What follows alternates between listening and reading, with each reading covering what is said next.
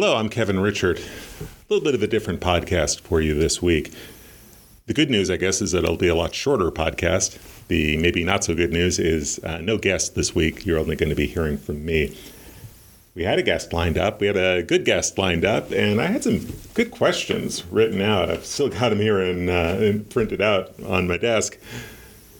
But we had some software issues. I was not able to record that interview. Uh, we will do that after the holidays.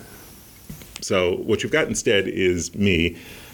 And I thought I'd take a couple minutes just to kind of reflect on 2021 and do a little bit of a, a review and a little bit of a preview. I was uh, sitting this morning preparing for a year in review show that uh, Gemma Gaudette does on Boise State Public Radio. She brings the reporter roundtable together to look at the uh, the year's events, and I'll be on that. That will uh, we'll, we'll record that first part of next week. You don't need me to tell you this, but it has been quite a year. As I was uh, pulling those links, I found myself thinking back to the very beginning of the year when the coronavirus vaccine first became available, and K 12 teachers and staffers were among the first Idahoans who were eligible for the vaccine. We had the, the crush uh, of demand for the vaccine to where we are right now. Uh, vaccines abundantly available and available for anybody over the age of five. So we're starting to track the numbers of uh, childhood vaccination rates, uh, starting to track the, uh, the booster shot rates.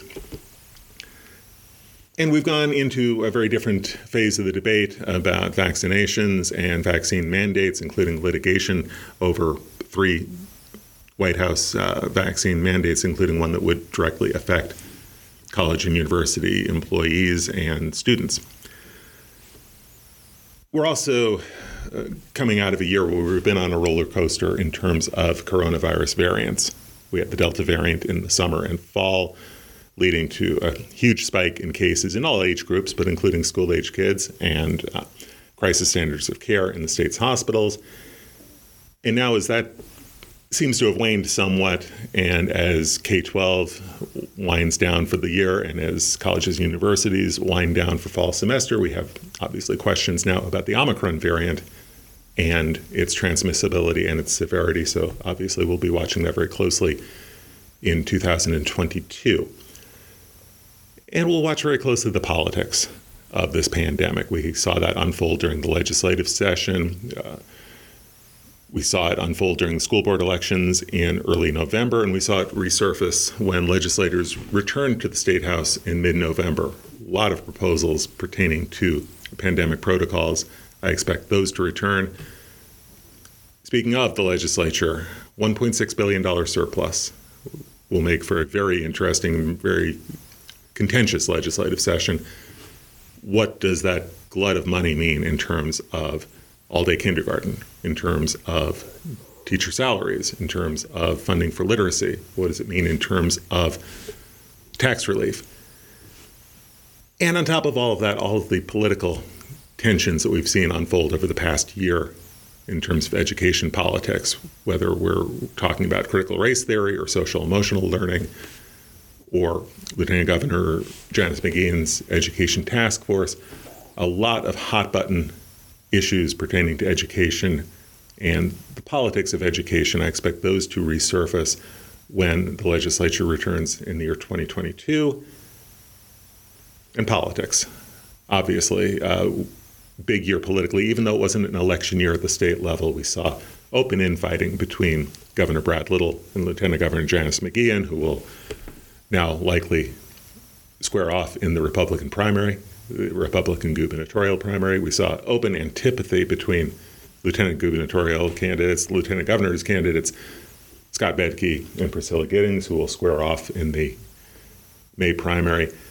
Not a lot of action in terms of candidates on the Democratic ticket, especially in the race for state superintendent, the race for attorney general. So we'll be watching those uh, political developments very closely when we head into the new year. And as we as we do all of that, I just want to take a minute to thank you if you've made it this far into the podcast, you're a true believer and a true listener.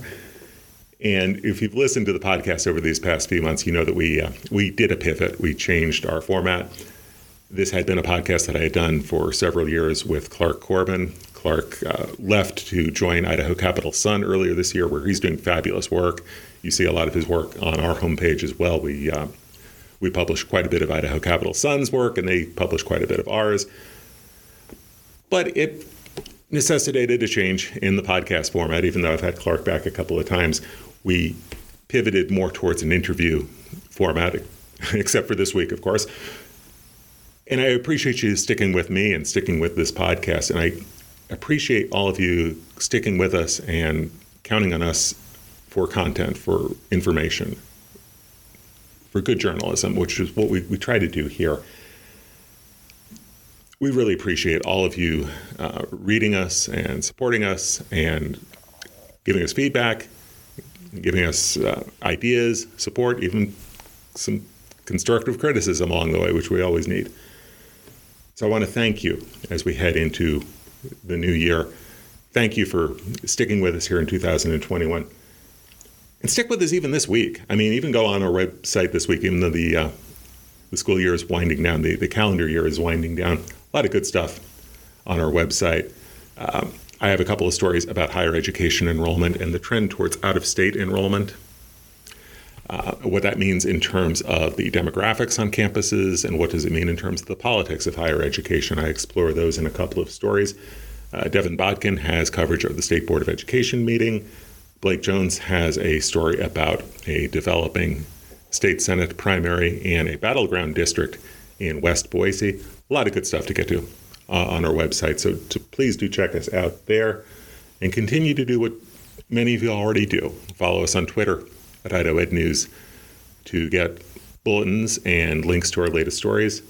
Follow us on Facebook, join the conversation there, and keep checking in every Friday uh, for the podcast. The podcast will be on break these next couple of weeks. We'll uh, take Christmas week off and New Year's week off. I will be back on January 7th, 2022, with the next edition of this podcast. Until then, I hope you have a, a safe, festive, and restorative holiday season. It's been a long year. 2022 could be a long year too. It's going to be a very busy year for us. It's going to be a very busy year in terms of education policy and education politics. We're going to take a few days to um, to catch our breath, and we hope. I hope you have that same chance. I hope you have a chance to celebrate with friends and family, and have a little bit of break and have a little bit of celebration and a little bit of solace uh, at the end of a tumultuous year. So, happy holidays. Take care, stay safe, and come back in 2022. Thanks again.